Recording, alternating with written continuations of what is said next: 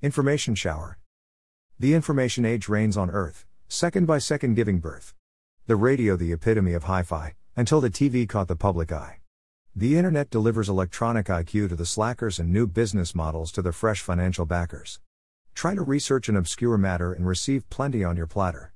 Scientists talk about the future is here, while corporations escalate the culture of fear. Technical information becomes obsolete as the programmers try to compete.